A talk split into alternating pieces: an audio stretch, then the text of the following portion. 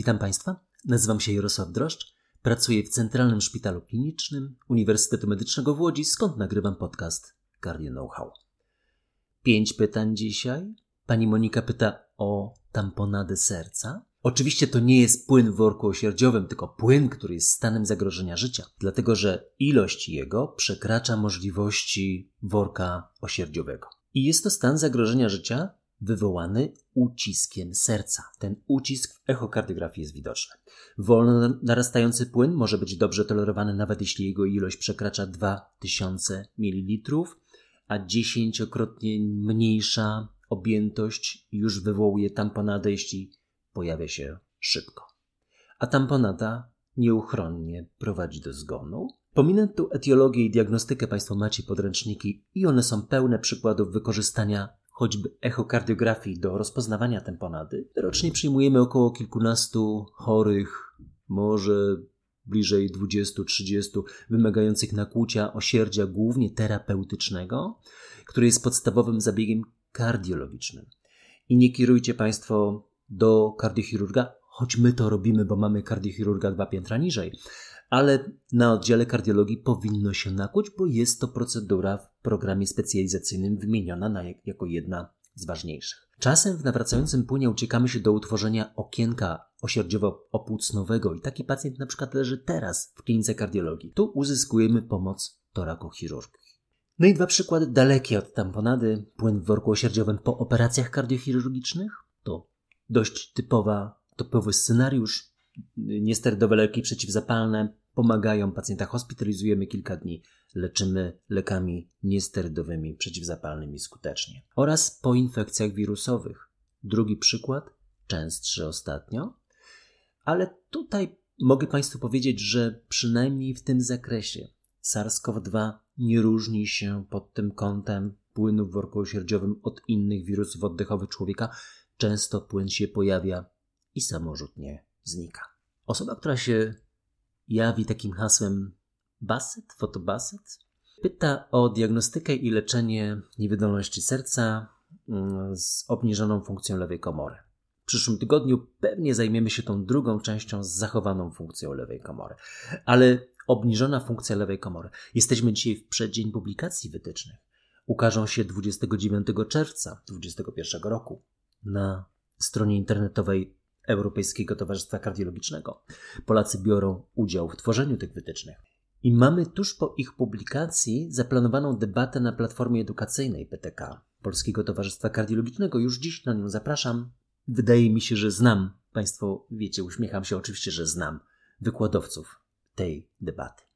Ale czysto spekulując dzisiaj, można oczekiwać, po pierwsze, triumfalnego wkroczenia flozyn do farmakoterapii niewydolności serca. Po drugie, stopniowego zastępowania inhibitorów konwertazy poprzez ARNI. Po trzecie, skrócenia znacznego czasu do uzyskania pełnego zestawu leków i pełnych dawek. Zwykle zajmuje to Państwu 3-6 miesięcy, a czasem jest w ogóle nieosiągalne. Staramy się, aby pacjent z niewydolnością serca miał pełne dawki i wszystkie leki w ciągu miesiąca. Dalsze wsparcie koncepcji stosowania antagonistów aldosteronu. To czwarta, czwarty punkt. I punkt piąty. Umiejscowienia nowych cząsteczek w określonych sytuacjach klinicznych. Na przykład kompleks żelaza i karboksymaltozy, omecamtiv mecarbil, vericiguat, bococuzimab. Mm, imponująca lista. Ale jak patrzę na tą listę, to zauważam z radością, że wszystkie te powyżej wymienione cząsteczki były w klinice testowane w ramach badań klinicznych i nasi pacjenci mieli do nich dostęp przebiegu swojej choroby. Bardzo się z tego cieszę, że mamy osobiste doświadczenia w tym zakresie i leki naprawdę działają dobrze, choć oczywiście mówi o tym porównanie z grupą placebo. I myślę również, że te wytyczne pozwolą Polskiemu Towarzystwu Kardiologicznemu, władzom Polskiego Towarzystwa Kardiologicznego po raz kolejny zabiegającym o ministerialny program KONS, koordynowana opieka nad pacjentami z niewydolnością serca, program opracowany przez pana profesora Piotra Ponikowskiego i profesora Jadwigę Nessler, pozwoli na uzyskanie, podpisanie ostatnich dokumentów w tym zakresie. Bardzo od kilku lat o to coraz intensywniej zabiegamy. Spędzamy bardzo dużo czasu na negocjacjach. Na razie nie jest to program realizowany. Mamy nadzieję, że nie tyle powtórzymy sukces programu KOS, ale go przebijemy. A tu przypomnijmy Państwu, że w programie KOS Zawał zredukowaliśmy o 30% liczbę powikłań, wdrażając systemowe rozwiązanie polegające na wyodrębnieniu pacjentów po zawale serca systemu kolejek i niewielkie w sumie 10-30% zwiększenie wyceny procedur ambulatoryjnych i szpitalnych w ciągu roku od zawału z uwolnieniem ich od ograniczeń wcześniej podpisanego przez szpital kontraktu. Pytanie trzecie. Sauna, a choroby serca. Użytkownik Witoles. Bardzo dziękuję. Nie jest to moim nurtem naukowego ani praktycznego dociekania, a literatura medyczna nie dostarcza zbyt licznych artykułów pozwalających na jakieś jasne podsumowanie.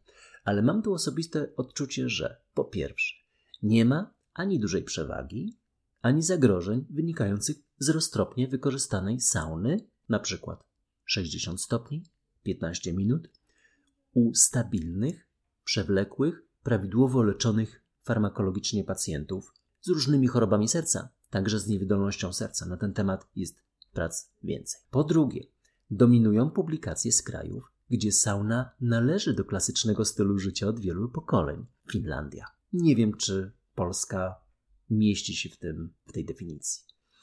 Po trzecie, nie stanowi to zasadniczego nurtu klinicznej kardiologii. Nie chciałbym też inicjować jakiejś dyskusji na ten temat, ale wykorzystanie sauny raczej odzwierciedla aktywny styl życia dla mnie i zasoby finansowe, które same w sobie mogą być związane z korzystnym wpływem na przeżycie, bo ten korzystny wpływ na przeżycie sauny w pewnych pracach został udokumentowany. W transkrypcie jest link dla trzech artykułów interesujących pod kątem bardziej zainteresowanych osób. W transkrypcie jest link do trzech artykułów, które omawiają nieco dogłębniej optymistyczny scenariusz powyższego stwierdzenia lekarza praktyka. Czwarte pytanie. Również ten sam użytkownik, Witoles, serce sportowca i biegacza. No, po pierwsze, serce sportowca różni się od serca innych osób. Wymieńmy pierwsze trzy z brzegu przyczyny. Po pierwsze, mamy typowe zmiany w EKG, no, typowe dla specjalistów, z bradykardią zatokową, nierzadko blokami AV drugiego stopnia, zahamowaniami zatokowymi trwającymi kilka, kilkanaście sekund w nocy, i to jest rzecz fizjologiczna, z odnogami blok prawej, ze zmianami w EKG, STT, które budzą niepokój mniej doświadczonych lekarzy. Po drugie, mamy powiększenie jamy lewej komory. Oczywiście dotyczy to sportów, w których rzeczywiście ta lewa komora pracować musi znacznie, znacznie mocniej. No i wreszcie zmniejszenie powtarzam, zmniejszenie frakcji wyrzutowej w spoczynku. Ale ja myślę, że tutaj są dwa elementy ważne. Po pierwsze, jak uniknąć nagłych zgonów. No i tu mamy pięć celów czy zasad postępowania, aby zminimalizować nagłe zgony w sporcie. Po pierwsze, dokładne zebranie wywiadu rodzinnego. Po drugie, badanie EKG przez doświadczonego kardiologa. Po trzecie, identyfikacja do 40 roku życia kardiomyopatii przerostowej, bo do 40 roku życia to jest najczęstsza przyczyna nagłego zgonu. Albo czwarty punkt, u osób po 40 roku życia identyfikacja i eliminacja czynników ryzyka miażdżycy, gdyż to jest najważniejszy powód zatrzymania serca przy dużych wysiłkach. I po piąte, pracuję nad tym, nie wiem, czy mi tak dokładnie to wychodzi, ale pracuję. Dostosowanie wysiłku do możliwości, wieku, tu się uśmiecham, aktualnego stanu zdrowia. Infekcje. No, od razu pan, Państwu powiem, że przy infekcji i dwa tygodnie potem nie biegam. Stany zapalne zębów też uniemożliwiają, czy powinny zatrzymać aktywność na poziomie sportowym. No i drugi element. Serce sportowca a COVID. Ubiegłotygodniowa publikacja w Circulation ma uspokajające na mnie działanie. Spośród 20 tysięcy badanych sportowców dodatnie wyniki uzyskano u ponad 3000, 3018, z czego przez okres średnio 3-miesięcznej obserwacji stwierdzono ledwo 5 hospitalizacji, 5,2%, i to z powodu niekardiologicznych powikłań choroby COVID, i jeden zgon, 0,03%. Najprawdopodobniej, jak piszą autorzy, niezależny od COVID. Wiecie Państwo, to ogromne szczęście, że infekcja COVID nie wywołuje widocznych dziś chorób serca, mimo że przekaz medialny stanowi inaczej. Ale tragiczne żniwo SARS-CoV-2 zbiera poza naszą specjalnością, choć dotyczy to licznych pacjentów uprzednio leczonych przez kardiologów. I na tym etapie wiedzy powiązanie COVID-19 i serca ma, według mnie, raczej tło emocjonalne. No i ostatnie pytanie pana Karola. Skala SCORE w praktyce. Znacie Państwo skalę SCORE? Ona została skonstruowana, przypomnę, dla osób klinicznie zdrowych, nie dla pacjentów z już rozpoznanymi chorobami układu krążenia. I dysponując bardzo podstawowymi informacjami, które każdy z pacjentów albo niemal każdy zna, jesteśmy w stanie w cyfrach, w procentach powiedzieć, jaki jest odsetek zgonu w ciągu najbliższych 10 lat. Poza takim aspektem edukacyjnym wpływu czynników ryzyka na przeżycie, dla mnie najważniejszy jest efekt, jaki możemy potencjalnie osiągnąć, eliminując wirtualnie na razie konkretne czynniki ryzyka. Na przykład przychodzi do nas 60-letni palący tytoń mężczyzna z ciśnieniem 160 mm subartędzi skurczowym i hypercholesterolemią 300 mg na decylitr. Jego ryzyko w ciągu najbliższej dekady jest 1 czwarta. Co czwarty taki mężczyzna nie dożyje końca tej dekady. I jeżeli wpłyniemy tylko umiarkowanie na te czynniki ryzyka, ciśnienie 140, cholesterol 200, rzucanie palenia tytoniu, to zmniejszymy to aż do 1 dziesiątej. Z 1 czwartej do 1 dziesiątej. Czyli na czterech takich pacjentów, trzech uratujemy drobnymi, przyznajcie Państwo, działaniami. I na koniec, zamiast pytania, odwrócę dziś scenariusz.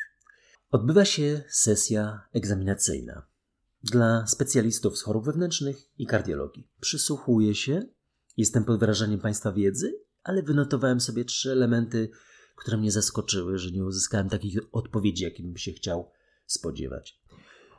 Po pierwsze, uszeregowanie kardioselektywności beta-adrenolityków. Państwo wiecie, że nebivolol jest najbardziej kardioselektywnym beta-adrenolitykiem, a carvedilol najmniej.